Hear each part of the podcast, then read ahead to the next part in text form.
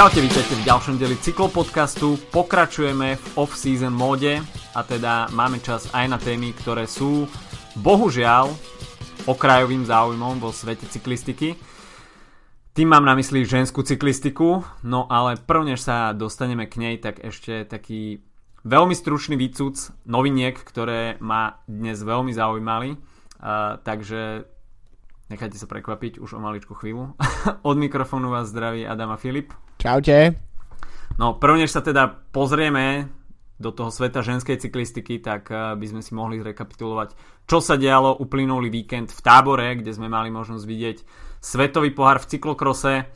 Máte, fan, máte Van Der Poel, vyraboval teda aj tábor a opäť si pripísal prvenstvo pred uh, Michal van Hurenhutom z Belgicka a Larsom van der Harom z Holandska, takže dvaja Holandiania jeden Belgičan na pódiu v tábore. Uh, viac ako preteky samotné boli asi zaujímavé následné vyjadrenia. Roger de Fleming, uh, veľká belgická uh, cyklistická hviezda sa nechala počuť, že Mate van der Poel by mal byť trošku ohľadúplnejší k atraktivite cyklokrosu, pretože tá jeho dominancia, ktorú nasadil túto sezónu, sa zdá byť eh, priveľmi zničujúca pre cyklokrosových fanúšikov a eh, podľa De Fleminga tak trošku odháňa eh, ľudí od televíznych obrazoviek a možno aj od cyklokrosových pretekov live s čím možno súhlasiť, možno nesúhlasiť. Každopádne veľmi ma pobavila odpoveď Matia van der Pula, ktorý odkázal pánovi de Fleminkovi, že on netrenuje na to, aby bol cyklokros zaujímavý, on trénuje na to proste, aby vyhrával. Takže eh, iba v kontexte toho, čo sme sa bavili minulý týždeň, kde sme mali Matia van der Pula na začiatku podcastu ako tému číslo 1, tak myslím si, že toto je veľmi dobrá odpoveď. Uh, myslím, že sa naozaj trafil. Akur, ja by som ešte možno dodal trocha uh, kontext k Rogerovi de Flamingovi, keďže paradoxne dnes som počúval uh, jeden z podcastov, Cycling podcast, uh, ktorý sa týkal vlastne čiastočne aj Rogera de Flaminga a pochopil som z toho, čo tam uh, rozprávali uh, belgickí uh, belgickí novinári alebo belgický novinár, že v podstate na starobu sa z tohto skvelého cyklistu stal trocha taký Joško Golonka, uh, čo sa týka vyjadrení, uh, že jednoducho sa keď keď médiá potrebujú proste uh, výrok typu my sme to mali tvrdšie a, a dnes proste chlapci nemakajú dosť, tak idú za Rogerom de Flamingom, ktorý proste naloží celému svetu súčasnej cyklistiky a povie, ako proste v jeho generácia uh, makala o niečo viac. Takže to je len tak okrajovo, keďže vlastne to padlo tak na, na dnes, ako ty, keď si počul tú, teda čítal tú novinku, tak ja som práve počul toto dnes, takže mi to trocha pridalo k Flamingovi, mistro, mistrovi Rube mi to pridalo trocha, trocha kontextu.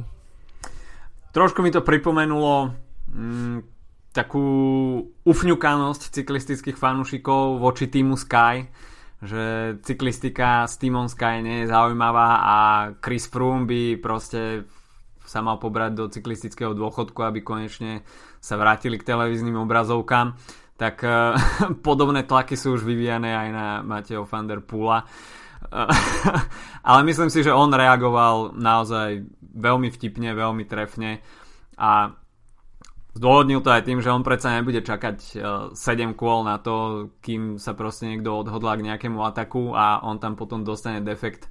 Nikto predsa na neho nebude čakať, takže to, že odchádza superom v druhom, treťom kole a kým ostatní prídu do cieľa, tak on si stihne dať jedno pivo, tak e, to už nie je jeho problém a skôr by to mali začať riešiť jeho supery.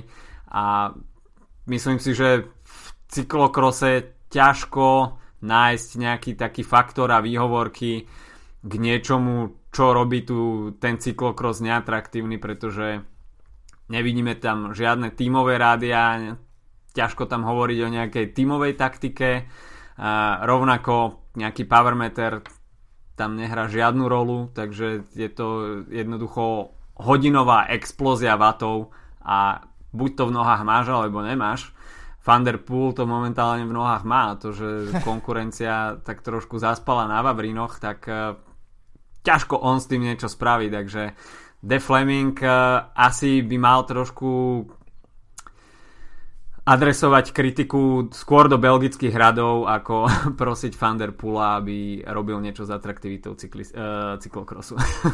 no to hej, ale tak uh, treba to tiež brať tak, že uh, aby som sa vrátil k tomu Joškovi Golonkovi, tak uh, zo skúsenosti z mojej praxe novinárskej, keď som pár mesiacov pracoval v jednom športovom médiu uh, počas uhorkovej letnej sezóny, tak uh, keď sme potrebovali proste článok, ktorý uh, spraví veľkú čítanosť a aj nejakú možno kontroverziu a tak, tak uh, som zavolal Joškovi Golonkovi a Joško Golonka mi monológom 25 minút rozprával o, o, o všetkom možnom a v tom čase to bolo najmä o, o tom, že ho uh, Peter Šťastný označil za Eštebaka. A tak to, to bol akože nekonečný príbeh, takže presne takto nejak si to predstavím, že uh, je proste off-season tak uh, nejaký, nejaký novinár proste zavolá uh, Flamingovi a povie Ej, čo si vlastne myslíš o tomto? A, a, a on môže spustiť svoj monológ, kde bude rozprávať proste tieto veci. A takíto respondenti sú mimochodom vždy veľmi vďační, pretože Vďačný, áno, áno. z jedného rozhovoru máš námet na ďalších 10 článkov, takže naozaj toto sú použiteľní ľudia. presne tak, presne tak. Akože ak by som ešte pracoval v športových médiá, tak Golonko Jolan furt, tak to je ako... to je jasné. Týždenná porada s Golonkom. Jo.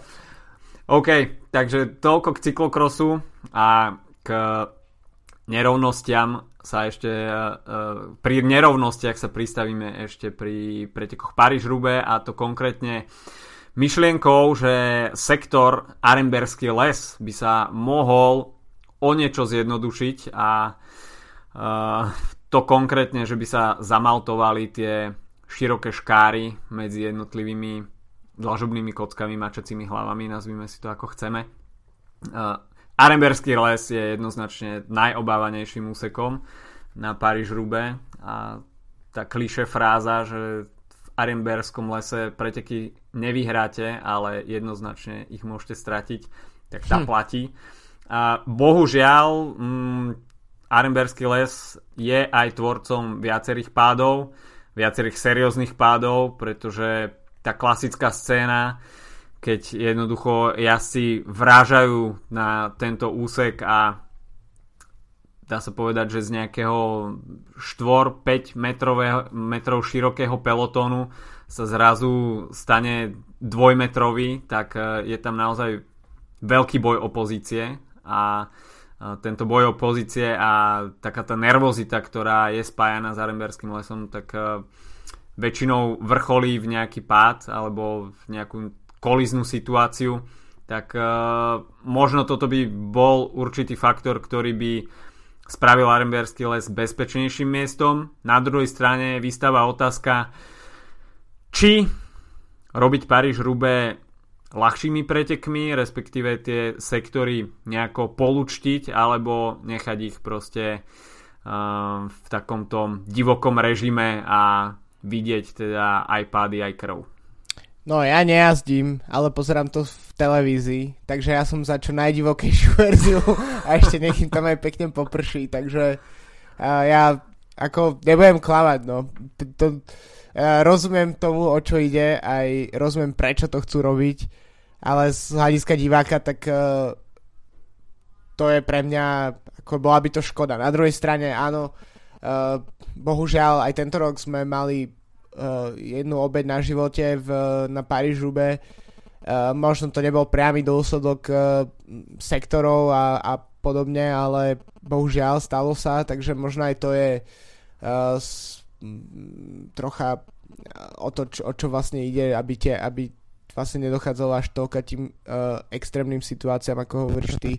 Tým pádom uh, je to taká dvojsečná zbraň. Na jednej strane chceme náš šport, aby bol čo najzaujímav- najzaujímavejší, aby nás čo najviac bavil, aby nás držal pri obrazovkách alebo popri ceste.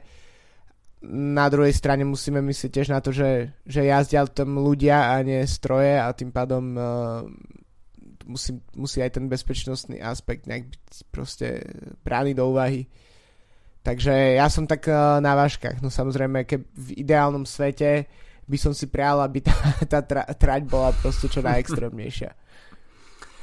Áno, no, je to taká dvojsečná zbraň. Na jednej strane sú fanúšikovia, ktorí jednoducho zapínajú Paríž Rube kvôli tomu, že sú to najťažšie preteky v roku, jazdci po nich sú vytrasení ešte týždeň, je tam množstvo pádov, technických problémov, sú to proste preteky, ktoré sú sledované vďaka tej nepredvídateľnosti aj vďaka tej brutalite jarných klasik, ktoré vlastne vrcholia na Paríž-Rube.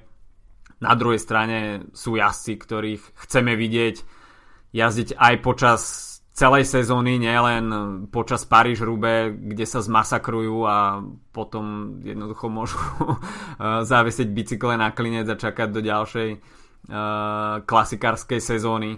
Takže jasné, je tam ten aspekt divackej atraktivity. Kto je čo na, čo na to Roger de Fleming?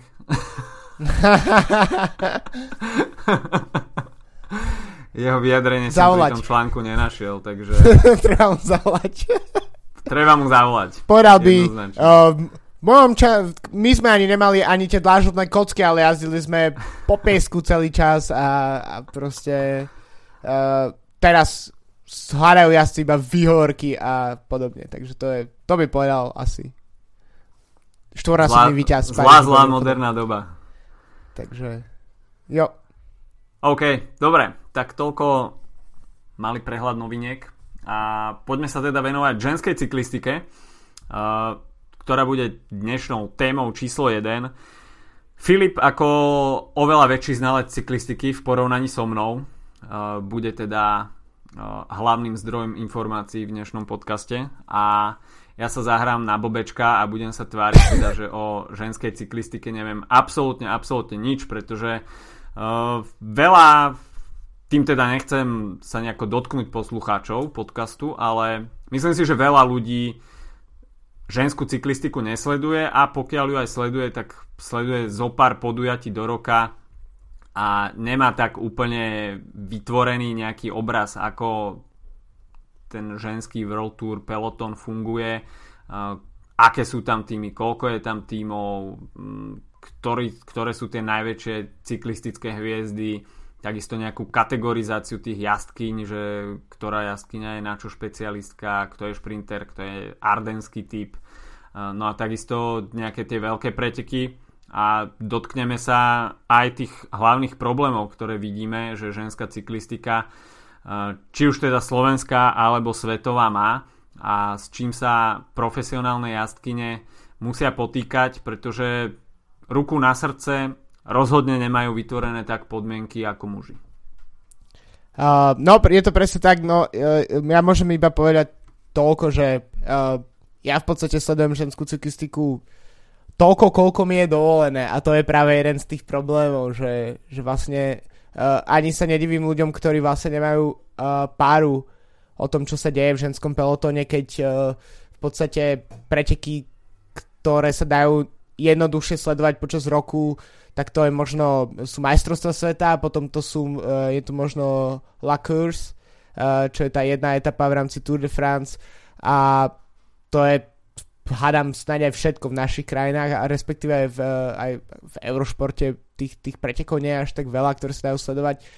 Takže ani sa nedivím, ak ľudia naozaj uh, to ne, nesledujú, pretože tých príležitostí nie je veľa a potom je oveľa ti zložitejšie vlastne si vytvoriť nejaký obraz a tým pádom o to zložitejšie potom tie preteky sledovať, pretože zrazu uh, zapneš si niekde prenos uh, v televízii, ktorý náhodou dávajú a začínaš od nuly. Nie je to tak, že je to mužská cyklistika, ktorú sleduješ nejaký čas a vidíš tam tie isté mená a tie isté týmy a podobne, ale jednoducho je to proste úplne iný svet a, a je to dosť, dosť zaujímavé, pretože niekedy sa naozaj ukazuje, že preteky môžu byť uh, o dosť zaujímavejšie ženské ako mužské v, prípade niektorých uh, tých pretekov, ktoré majú obidve verzie. Prípadne, že sú minimálne rovnako zaujímavé, že jednoducho to pohľavie tam nehralo rolu, ale sú to zaujímavé preteky. Takže uh, ja rozhodne odporúčam uh, si občas niečo pozrieť, ak to je možné. Myslím si, že ženský šport v takom tom najširšom meradle, respektíve v takom veľmi všeobecnom meradle je veľmi sledovaný, či už teda tou ženskou časťou publika, ale aj mužskou časťou publika. Či už teda ide o záujem o samotné športové výkony, alebo tam hrajú určitú rolu aj sympatie jednotlivých protagonistiek, tak to už je otázka na tých samotných fanúšikoch, ale teda čo sa týka, dajme tomu, tej krásy v pelotóne, tak uh, myslím si, že uh, mužskí fanúšikovia cyklistiky určite by ocenili asi viacej ženských pretekov, ale takisto aj občas počujem také názory, že že ženská cyklistika nie je príliš atraktívna preto, lebo tam nevidíme takú rýchlosť. Čo si myslím, že nie je úplne dobrý argument, pretože sledovať priemerku myslím si, že to nie je úplným cieľom atraktivity pretekov a skôr mám rád preteky, ktoré sú pomalšie, dajme tomu, ale vidíme oveľa viacej nástupov, oveľa agresívnejšiu cyklistiku. Takže skôr toto si myslím, že by malo byť také gro, čo by mohlo uh, ľudí k cyklistike prilákať. A uh, práve v ženskej cyklistike, ktorá nie je zviazaná tak taktikou a myslím si, že sa tam jazdí tak uh, trošku viacej inštinktívne a viacej agresívne, tak to je veľkým lákadlom pre či už cyklistických fanúšikov alebo športových priaznivcov celkovo. Na druhej strane uh, mužská cyklistika, kde Eurošport vysiela 200 dní ročne a človek, keď si zapne Eurošport, tak tam má veľkú pravdepodobnosť, že sa mu objaví cyklistika. tak vidíme preteky, ktoré častokrát nič sa nedeje, príde záverečný kilometr 2-3 a tam sa celé preteky rozuzlia, takže Eh, možno trochu škoda, že aj tie vyššie cyklistické inštitúcie eh, sa nepozerajú na to touto optikou a že možno cyklistickí fanúšikovia, ktorí bažia po tej agresívnej cyklistike, útočnej cyklistike, nemajú po čom siahnuť a možno by aj mali, ale tá ženská cyklistika jednoducho nie je prenašaná. Áno, tak uh, tu my už sa dostávame v podstate k uh, tým problémom, ktoré, ktoré má ženská cyklistika a ten asi najčastejšie skloňovaný, čo sa týka aj médií, aj samotných uh, pretekárok a tímov, je nedostatok prenosov, respektíve celkovo pokrytia ženskej cyklistiky. A to napríklad ja tých pár rokov, čo sa ju snažím sledovať, tak uh, môžem povedať, že je to neporovnateľne lepšie v poslednom roku a stále je to veľmi zlé. Pretože napríklad 3-4 eh, roky dozadu uh, v podstate bolo normálne, že väčšinu pretekov uh, sa bolo pokrývaných v podstate nulovým prenosom, ale výsledky sa do médií napríklad dostávali tým, že boli niektorí uh, povedzme uh, technickí riaditeľia alebo pracovníci tímov ktorí tweetovali z aut, čo sa deje v pretekoch. Čiže vlastne pár rokov dozadu naozaj uh, ľudia, ktorých zaujímala ženská cyklistika, tak ju sledovali bez obrazu, iba textovo z Twitteru na základe proste nejakých uh, často ani neúplne správnych uh, popisov situácie z auta niektorých tímov, čo je vlastne No to je úplný absurd. Ako to si, to si v, ľudia, ktorí, ktorí mužskú cyklistiku sledujú, tak si to nedokážu podľa mňa predstaviť úplne, že uh, jednoducho No možno si to vieme predstaviť uh, v pretekoch typu napríklad okolo Slovenska, kde máme mm. prolog, kde máme prolog z, z, te, v televízii, ale celý zvyšok pretekov sa dá v podstate sledovať len textovo. Tak, uh, tak to je, to by, tomu, som, tomu by som to prirovnal akurát s tým rozdielom, že tu hovoríme o najväčších e, podujatiach e, v ženskom pelotone. Chyba ženskej cyklistike napríklad Tour de France, pretože väčšina športových fanúšikov má cyklistiku spojenú teda s Julom a Tour de France. To je, dá sa povedať, že absolútna ikona a absolútny strop sledovanosti a kto o cyklistiku v priebehu roka nezakopne, tak určite zachytí aspoň Tour de France. Ženská cyklistika niečo také nemá, existuje síce La Course, ale to ani zďaleka nesiaha uh, jednak aj čo sa objemu a aj popularity týka uh, tej mužskej verzii, takže myslíš si, že by takéto niečo pomohlo ženskej cyklistike? To je uh, veľmi dvojstranná minca a je to tiež jedna z dosť rozoberaných a v podstate kontroverzných tém, uh, pretože ženská Tour de France existovala uh, niekoľko rokov, uh, myslím si ešte v 90 rokoch sa jazdila. Každopádne momentálne, ak by mala vzniknúť ženská Tour de France na tom, na tých základoch, ktorých stojí mužská Tour de France, to znamená, že by sa jazdili povedzme tie isté etapy, a využívalo by sa vlastne to všetko, čo sa postaví kvôli etape a plus prenosy a podobne, tak by to bolo samozrejme skvelé, akurát myslím si, že tie prenosy by teoreticky veľmi zanikali v celom tom humbuku a cirkuse, ktorý je okolo uh, mužskej Tour de France, pretože samozrejme, mm. ako hovorí, že je to proste to najdôležitejšie podujatie, ktorú, ktoré sledujú aj ľudia, ktorí nemusia sledovať cyklistiku po zvyšok sezóny a v podstate práve po mne pre úplne laického fanúšika, tak uh, sú dve veci v cyklistike, ktoré mu niečo hovoria a to je Tour de France a majstrovstvo sveta.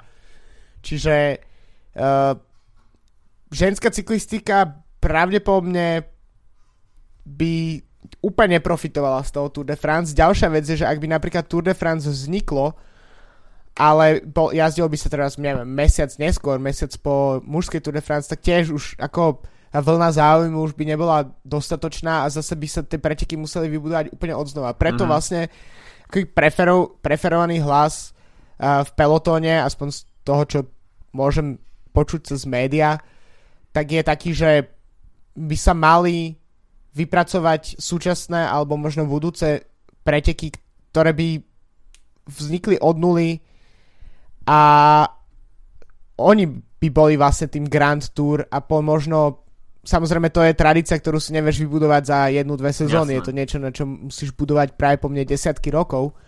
Ale hovorí sa o tom, že napríklad uh, uh, Ladies Tour, ktorá sa jazdí vo Veľkej Británii, tak že to sú preteky, ktoré by mohli mať taký potenciál, pretože uh, sú, tam, uh, sú tam slušne platené jazdkyne, je tam uh, veľký záujem o cyklistiku, na prícestách stoja desiatky tisícov uh, fanúšikov, uh, čo, je, čo je zaujímavé, pretože vlastne ako je jasné, že Veľká Británia v posledných rokoch žije uh, tým, čo sa deje vo svete cyklistiky, no však uh, jasné víťazí Tour de France a podobne.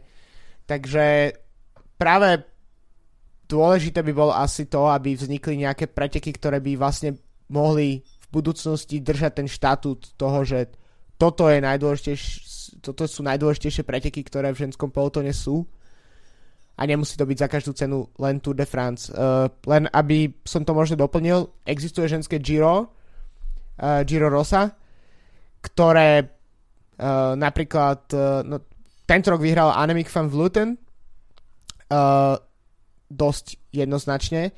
Ja mal to napríklad uh, na tomto Gire bola aj etapa na Monzonkolan, takže akože mm-hmm. bola to regulérne ťažká trať uh, vrchárska a podobne.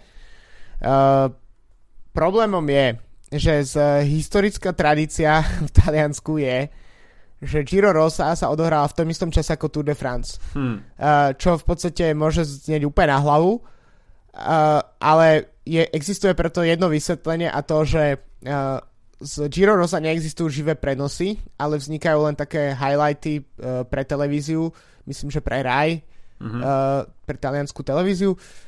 A tieto uh, highlighty vysielajú vždy po ukončení etapy mužskej Tour de France. To znamená, že vlastne mhm. tie čísla sú tam práve po mne oveľa vyššie, ako keby, uh, keby tieto preteky vysielali len tak samostatne. Takže to je taký dôvod, ale vlastne možno má význam v Taliansku, ale v celom svete je to úplne na hlavu, pretože nikto nemá čas sledovať uh, 20-minútové highlighty 5 hodín po etape, keď popri tom sa deje proste etapa Tour de France. Takže, takže skôr si myslím, že uh, mohol by vzniknúť nejaká iná fla- platforma. mňa osobne uh, minule napadlo, že možno by bolo celkom zaujímavé, keby sa keby, ak by malo vzniknúť ženské Tour de France, že možno by sa mohlo spojiť s Tour de l'Avenir. Mm-hmm. Uh, že využiť to, čo sa vstavia a čo, čo je uh, ako keby tá platforma Tour de l'Avenir a popri tom uh, by okrem uh, teda U23 károv tam, uh, tam jazdili aj, aj ženské cyklistky a bolo by to vlastne myslím si, že aj dĺžkou etap, aj počtom etap, aj profilom adekvátne ťažké veľké preteky ktoré zároveň by nevznikli úplne od nuly. Ale to je len taký, to je dokonca ako, s tým to som si v podstate vymyslel len ja a neviem, nakoľko by to bolo reálne, nie je to ani vlastne hlas od Nikel z pelotonu, alebo tak, je to proste čisto len moja nejaká ilúzia, že by to mohlo fungovať. Ak by mal, mali vzniknúť nejaké preteky, ktoré by teda boli tým stropom, ako máme možnosť vidieť v mužskej cyklistike Tour de France, malo by to byť v ženskom prípade 21 etapové, pretože Giro Rosa má etap iba 10 a to by možno takisto bolo, bola voda na mlin tým kritikom, že predsa len bojuje sa tu za nejaké zrovnoprávnenie ženskej mužskej cyklistiky a zlepšenia podmienok, ale najprestížnejšie podujatie má iba 10 dní. Uh, to je celkom zaujímavé, pretože si myslím, že uh, netreba pochybať o tom, že by profesionálne cyklistky zvládli 21-dňové podujatie. Akože to... Uh, o tom nepochybujem. Ďalšia vec je, že či to je potrebné, aby napríklad... Lebo vezmi si, že koľko etap uh, z jedného Grand Tour uh, ročne je naozaj zaujímavých. Máš kopec uh, etap, ktoré majú 250 km len preto, lebo prepájajú dve mesta na trati. Máš kopec šprinterských etap, uh, ktoré v podstate, kde sa ne, 7 hodín nič nedie a, a je zaujímavých posledných pár kilometrov. Takže či vlastne nie je lepšie možno uh, skúsiť vlastne vybudovať uh, tie preteky, tie ako keby nazvime to monumenty ženskej mm-hmm. cyklistiky, aj keď nehovorím o tom monumente v mužskom smysle. A na základe podľa mňa menších pretekov. Podľa mňa uh, už len tých uh, celkovo je pomerne málo vlastne väčšina kalendáru World Tour ženského sú v podstate jednodňové podniky, mm-hmm. klasiky, poloklasiky a podobne. Čiže myslím si, že aby vznikla nejaká taká, taká možnosť, aby v budúcnosti niečo také existovalo, tak by bolo asi dôležité budovať skôr na tých uh, uh, povedzme 5 až 10 dňových podujatiach, uh, ktoré by keď sa etablovali, tak môže sa postúpiť niekde vyššie a skúsiť to aj tých 21 dní, ale ja si zaru- nemyslím, že by to zaručene prinieslo nejakú nejakú ohromnú kvalitu a že by to ukázalo nejakú uh, obrovskú výdrž a podobne, pretože si myslím, že tak ako aj, neviem, Annemiek van Vleuten alebo Anna van der Bregen schopná vyhrať uh, Giro Rosa, tak, uh, ktoré má 10 dní, tak uh, rovnako, rovnako by vedela vyhrať 21-dňové podujatie. Akurát by to proste fungovalo trocha inak. Čo je podľa teba nejakým dôvodom, prečo ASO, ktoré v mužskej cyklistike má vo svojom portfóliu Tour de France, Vueltu a najprestížnejšie jarné klasiky, nevenuje dostatočnú pozornosť tej ženskej cyklistiky, ženskej cyklistike a dá sa povedať, že vnímajú tak okrajovo. No, to je podľa mňa jedna veľká záhada, na ktorú som nikde nenašiel odpoveď, keď som si robil nejaký research pretože uh, jednoducho ISO organizuje absolútne minimálne množstvo pretekov pre, pre ženy. Uh, myslím, že tam je uh, teraz len tak z hlavy Liež, Baston Liež, určite uh, možno Tour of Yorkshire, ktorá neviem, či vlastne existuje v ženskej verzii, takže to nechcem vlastne zavádzať.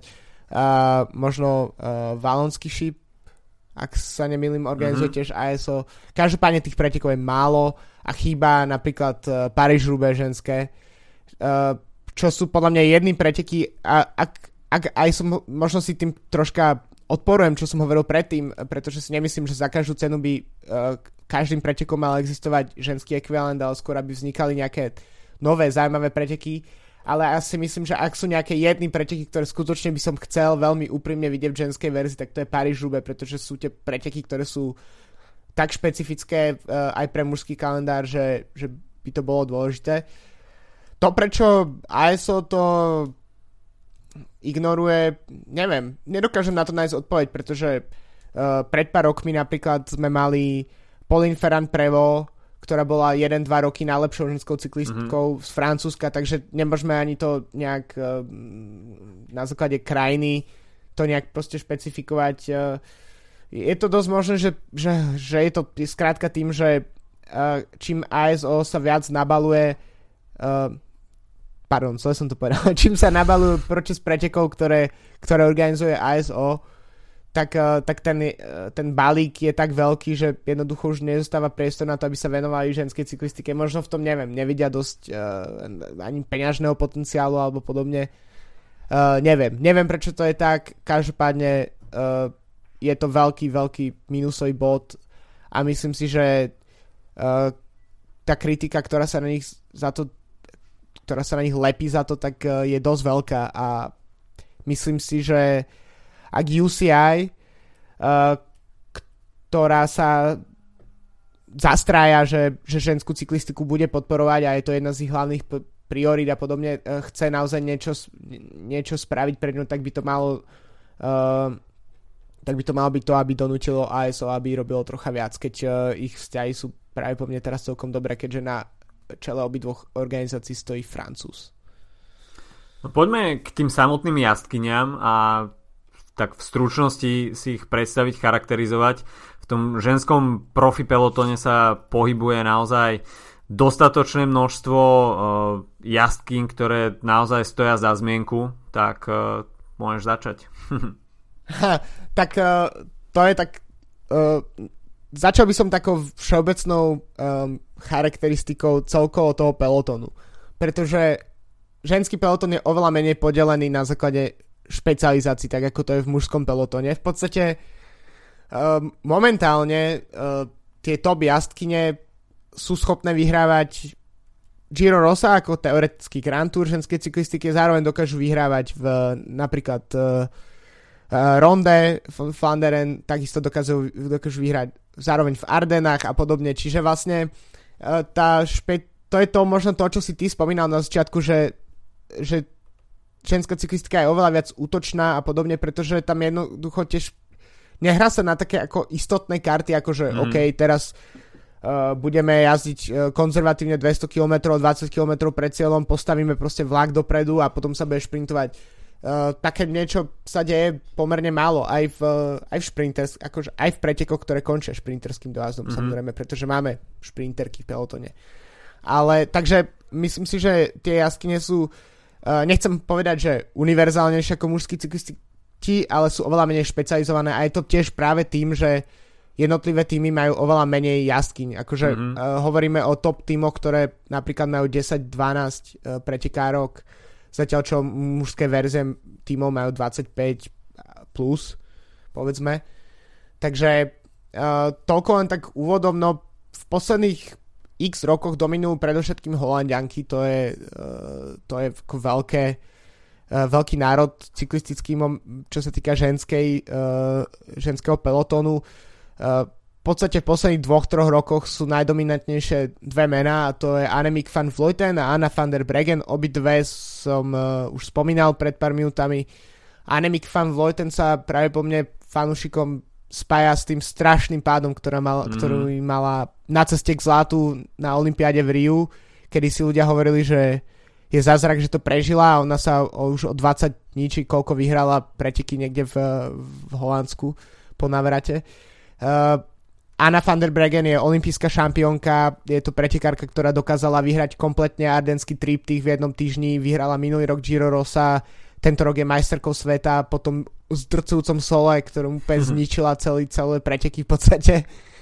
Takže to sú dve asi najsilnejšie momentálne pretekárky. Eh, čiže zaujímavé to, že vyhrali v Giro Rosa, tak by som povedal, že sú práve po mňa asi aj najlepšie vrchárky v pelotóne uh, a Annemiek van Vleuten to ukazovala, ukazovala napríklad tým, že vyhrala posledné dve vrchárske verzie La Course Uh, no a Anna van der Bregen zase Ardeny a podobne, čiže uh, asi tieto dve by som tak, uh, tak vyzdvihol. Potom uh, máme Marian Vos, ktorá už je starnúcou takou hviezdou pelotónu, napriek tomu ešte stále dokáže vyhrávať sem tam nejaké preteky. Teda ten uh, Marian Vos považovaná za takého Eddieho Merksa uh, pred pár rokmi. A veľmi zaujímavé je na tom, že táto pretekárka, ktorá vyhráva vyhrávala v cyklokrose, v, v mountainbikoch, na ceste, na drahe, tak má len 31 rokov, čo je mm. vzhľadom na to, že vyhráva už od niekedy proste od, neviem, uh, by som povedal, že dr- začiatku druhej polovice dv- rok 2000 rokov, či od nejakých rokov 2006 myslím bola prvýkrát svetovou šampiónkou na ceste, tak to je uh, dosť neuveriteľné. Uh, no a aby sme šli ďalej aj mimo Holandska, tak uh, uh, čo sa týka šprinterok, tak uh, asi najvýraznejšou šprinterkou posledných rokov je Corinne Rivera, mm-hmm. ktorá ale zároveň sa začína dosť uh, vychádzať z tejto um, predstavy, že iba šprinterka vyhrala tento rok práve Ladies Tour, uh, takisto atakovala na majstrovstvá v Innsbrucku uh, a zároveň vyhrala napríklad minulý rok Ronde, Čiže nie je to úplne čistá šprinterka, je uh, jazdí za tým Sunweb, čo je vlastne ženský ekvivalent toho mužského týmu Sunweb uh, a je špecifická tým, že meria asi, asi pol metra a ako to je skutočne keď, keď človek vidí Caleb, Caleba Juvena, tak, uh, tak uh, Corin Rivera je možno tak ešte o hlavu menšia od neho, takže to je veľmi zaujímavé meno. Potom, čo sa týka ešte šprinterov, tak Julien de Horb, tiež známa aj z, z dráhy, Kirsten Wild, ktorá je tiež dosť známa na dráhe, možno ešte viac, Chloe Hosking z Austrálie, tiež celkom veľké meno. Takže to sú z šprinterky a ešte by som vyzdvihol pár takých uh, vrchársko-univerzálnych pretekárok. Uh, prvá z nich, ktorá mi prichádza na rozum, tak to je Kaša Neviadoma. Mm-hmm. Uh, veľký, veľký talent polskej cyklistiky, Kajon Schramm, uh, čiže to je ten tým s uh, najkrajšími dresmi. uh, potom uh, veľmi zaujímavým menom je Ashley Mulman Pasio, uh, ktorá dlho atakovala práve na tom zmeňovanom E, tým bola... Je to v podstate pretekárka, ktorá je mimoriadne silná, ale takmer nikdy ne, nezvyťazí. Je vlastne špecifická svojimi dvom, druhými, tretimi, štvrtými miestami. A ešte to by sa oplatilo z takých univerzálnych pretekárok spomenúť, tak to je napríklad uh, Elisa Longoborghini, uh, Amanda Spratt, ktorá bola druhá tento rok na majstrovstvách sveta, takisto Chantal Black, to je majsterka sveta z, z, z, z Norska.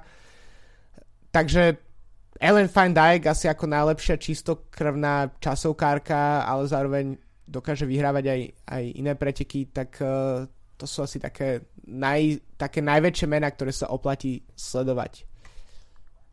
No, načítal si už e, príslušnosť k jednotlivým tímom, uh, tak by sme sa mohli presunúť k týmom, pretože ostatných rokoch máme možnosť vidieť ten trend, že mužské týmy, e, respektíve vedenie tých mužských tímov, vytvára ekvivalenty e, do ženskej cyklistiky. E, či už je to Michelton Scott, alebo dajme tomu Movistar, Lotto Soudal, Astana, tak pribúdajú ďalšie a ďalšie. Od ďalšej sezóny budeme mať možnosť vidieť Trek Segafredo. No a potom sú tam také čisto ženské týmy, ktoré nemajú ten mužský ekvivalent. Je tam nejaké porovnanie? Dá sa, dajú sa porovnávať tieto týmy? Uh, v podstate takto. Uh, podľa mňa je správne, že pre mužské tý, týmy nie je povinnosť vytvoriť svoj ženský tým. Uh, a pretože vtedy by to bolo proste nutené a tlačené a je oveľa lepšie, keď uh, to týmy robia preto, lebo to považujú za dôležité a zaujímavé, ako napríklad Team Sunweb, ktorý podľa mňa v tomto asi išiel najďalej, eh, ktorý má tri týmy, má mužský elitný, má mužský mm-hmm. U23 a má ženský. Všetky má úplne rovnako obrendované, čiže majú rovnaké dresy, rovnaký názov. Môžem to povedať aj preto, že som bol na ich tímovej prezentácii pred rokom a uh, naozaj ich rovnoprávne prezentovali, takže v tom prípade mi to príde super. Takisto Mitchelton Scott podobne. Potom sú také ako menej výrazné týmy, napríklad Astana má tiež svoj ženský mm-hmm. tým, ktorý ale je takmer neviditeľný v ženskom pelotóne. Uh, no a potom sú týmy napríklad ako je Balls Dolmans, čo je v podstate tým, ktorý nemá mužskú verziu, mm-hmm. ale je takým v podstate ekvivalentom Quickstepu by som povedal, lebo vyhráva všetko vľavo vpravo. Sa tento tým uh, uh, jazdí uh, Anna van der Bregen mimo iných. Uh, takže uh, ja by som povedal by som, že, že je to samozrejme dobré, keď uh, Mitchelton Scott a podobne ide do toho proste uh, s tým, naozaj s tými najčistšími úmyslami. Keby to mala byť povinnosť pre týmy, tak si myslím, že by to nebolo dobré, pretože by to tie týmy odflakli. Uh, vlastne budúcu sezónu, ako si naznačil, tak uh, Trek vstupuje do tejto hry. Uh, takisto CCC, čiže mm-hmm. budúci, teda bývalý budúci BMC, uh, mhm. ktorý prebral tým uh, Wow Deals, uh, respektíve je, stal sa sponzorom týmu, ktorom jazdí Marian Voss. Uh, takže to bude tiež určite zaujímavé. Ešte z tých tímov uh, Loto Sudal, teda si už tuším spomínal, mm-hmm. a ešte kto ešte robí, už si to z hlavy úplne neviem vybaviť. Každopádne tých tímov je asi 5 alebo 6, uh, ktoré majú svoj, svoju ženskú verziu. Myslím si, že to že to nie, že by to jednoznačne nemalo byť pravidlom. Uh, hovorí sa trocha o tom, že by to mohlo byť pravidlom, ale lepšie podľa mňa, keď to tak nie je. No, veľkou otázkou a veľkou témou v, vo svete ženskej cyklistiky sú prize money, ktoré sú takisto spojené s tou prestížou pretekov a to ide asi ruka v ruke. No a potom je tam minimálna mzda, ktorá je teda nielen otázkou mužskej cyklistiky, ale aj toho ženského cyklistického sveta. Tak uh, minimálna mzda je, uh, napriek tomu, že na prvý pohľad by sa mohlo zdať, že to je jednoznačná vec, ktorá by mala fungovať, tak je pomerne kontroverznou témou ďalšou pomerne kontroverznou témou, pretože uh, mnohé cyklistky, respektíve ľudia z okolia ženskej cyklistiky to vnímali práve tak, že ak sa to stane povinnosťou pre niektoré týmy, tak tie týmy možno zaniknú. A vtedy, mm-hmm. je, vtedy je vlastne, pretože sa im jednoducho nafúkne rozpočet. A vtedy je vlastne otázka, že nakoľko sa to, nakoľko to vlastne je dôležité, aby to bolo a nakoľko z také ako ľudskej stránky, že samozrejme, keď sú to uh, ženy, ktoré sa chcú živiť svojim športom, tak by malo, by, malo by to byť proste im dopriaté, aby mali normálne podmienky v svojej práci, tak ako by to malo byť v každej práci. Na druhej strane, ak uh, nebudú mať za koho jazdiť, pretože tie týmy nebudú existovať, pretože to bude taká povinnosť, tak uh, je to vlastne druhý extrém. Takže uh, momentálne sa to má tak, že myslím, že od roku 2020 sa zavádza že 5 elitných tímov, 5 World Tour tímov bude platiť túto minimálnu mzdu a myslím, že pri ostatných to ešte nebude povinné, ale je to, je to dosť zaujímavé. Čo sa týka prize money, tak tam je to podľa mňa jednoznačnejšie, pretože si myslím, že uh, napríklad v cyklokrose sa to začína dosť riešiť špeciálne preto, že uh, Uh, ženské preteky sú o dosť zaujímavejšie práve po tom, čo sme spomínali na začiatku relácie, že nemáme jednoznačne dominantného fanderpoola alebo fanarta, ale je to skôr uh, roz, ten, ten okruh favoritiek je širší, mm-hmm. tak uh, je vlastne, tam sa dosť rieši, že, že je absurd, ak, uh, ak, tá prize, ak tie prize money nie sú totožné, keď sú to v podstate preteky, ktoré sa jazdia na tej istej trati, často v ten istý deň uh, a podobne, takže to je tiež, uh, sú preteky, ktoré uh, vlastne ukazujú, že sa to dá. Myslím, že uh, Tour of Yorkshire uh, alebo niektoré z týchto pretekov vo Veľkej Británii majú uh, vyrovnané prize money. Uh, takisto Prudential Ride of London. Neviem, ako je to s pretekmi v, uh, v iných krajinách, možno je to jednoducho len tým, že tie z anglicky hovoriacich krajín sú lepšie spropagované, ale uh, je to v podstate uh, je to niečo, čo sa, čo sa rieši, čo je téma, ale nemá jednoznačné východisko. Poďme na Slovensko a do slovenského ženského pelotónu. Je tam okrem Terezy Medvedovej niekoho sledovať? Uh, tak uh, rád by som povedal, že áno, práve po mňa je, ale uh, to už naozaj vyžaduje veľmi veľké vrtanie sa v, v štatistikách a v, a v pretekoch a podobne. Existuje na Slovensku web uh, ženská cyklistika SK, kde sa dá občas uh, dostať k nejakým informáciám. Uh, každopádne Teresa Medvedová jazdí v týme Beeping, čo je jeden z takých, akože povedzme, že z tých väčších tímov. Uh, neviem popravde, že či uh, bude pokračovať tam aj budúcu sezónu, ale uh, túto sezónu tam odjazdila. Uh, na ceste občas jazdí aj um, Alžbeta Báčiková z, z náma z dráhy. Každopádne viac nejak, myslím, že to je niečo, čo možno aj na Slovensku ešte chýba tomu, že Uh, momentálne mužská cyklistika je rozmaza, rozmaznaná tým talentom uh, Petra Sagana, ktorý mm-hmm. sa tým pádom dá sledovať a podobne. Možno keby sme zrazu v ženskej cyklistike mali možno ani nie obdobu Sagana, ale povedzme, keď si tak len vezme, že okolko vstupol záujem o zjazdové lyžovanie, keď naprv uh, Veronika Zuzulová a potom Petra Vlhová začínali prinášať výsledky, tak, tak je to tak proste na Slovensku, že práve po mne keby došli nejaké výsledky, tak, uh, tak sa zvýšia aj záujem, ale uh, momentálne uh, je veľmi ťažké sledovať nejaké slovenské pretekárky v pelotone. Mohlo by, dajme tomu tú ženskú cyklistiku na Slovensku spropagovať nejaké väčšie podujatie, ako napríklad v Česku sa jazdí Gracia Orlová alebo Tour de Feminin, ktoré sú World Tour pretekmi. Takže na Slovensku niečo také pravdepodobne chýba a bez tohto bez podujatí takéhoto rangu sa asi ťažko niekam pohne. Uh, ja by som ťa ešte opravil, uh, tie české preteky nie sú World Tour pretekmi, ale sú uh, z tej vyššej sú kategó- z vyššej kategórie, dajú sa sledovať viac menej niektoré z nich. Uh, každopádne uh, World Tour má, kalendár má 24 uh, zastavok tento rok, uh, minulý rok to bolo 20, takže tých, tých pretekov nie je až tak mnoho.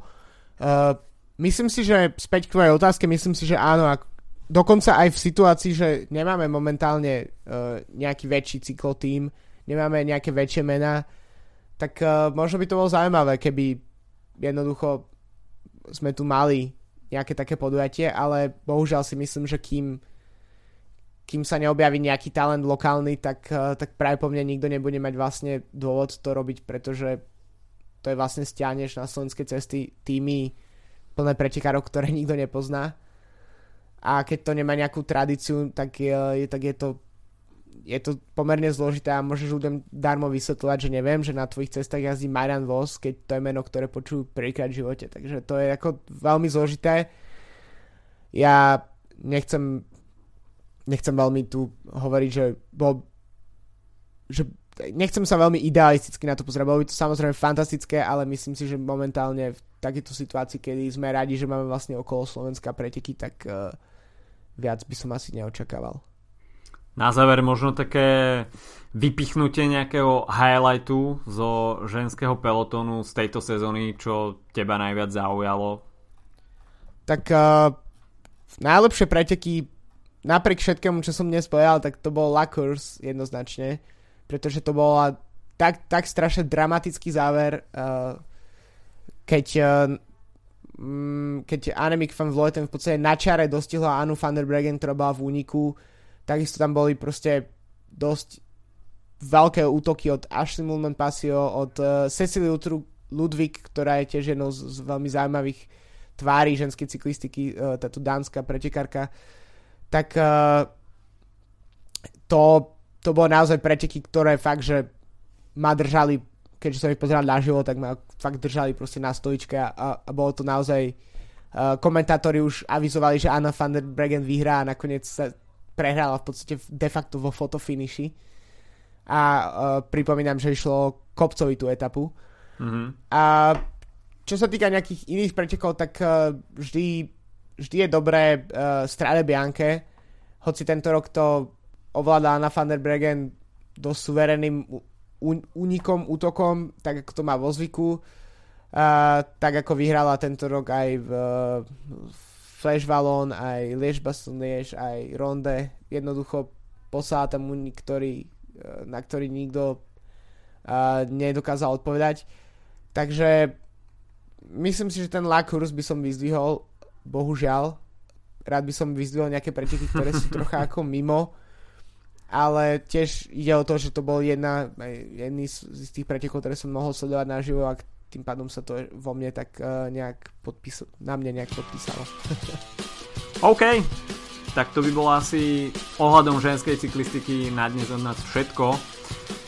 Vonku je už definitívna jeseň a skôr to už začína pripomínať aj zimu, tak eh, pomaly, ale isto začíname vyťahovať valce a trenažéry, tak eh, dúfam, že podcast sa stane eh, určitým spríjemňovacím prvkom počas pobytu na mučacom nástroji nazvanom trenažer. Majte sa zatiaľ pekne, počujeme sa opäť o týždeň. Čau, čau. Čaute.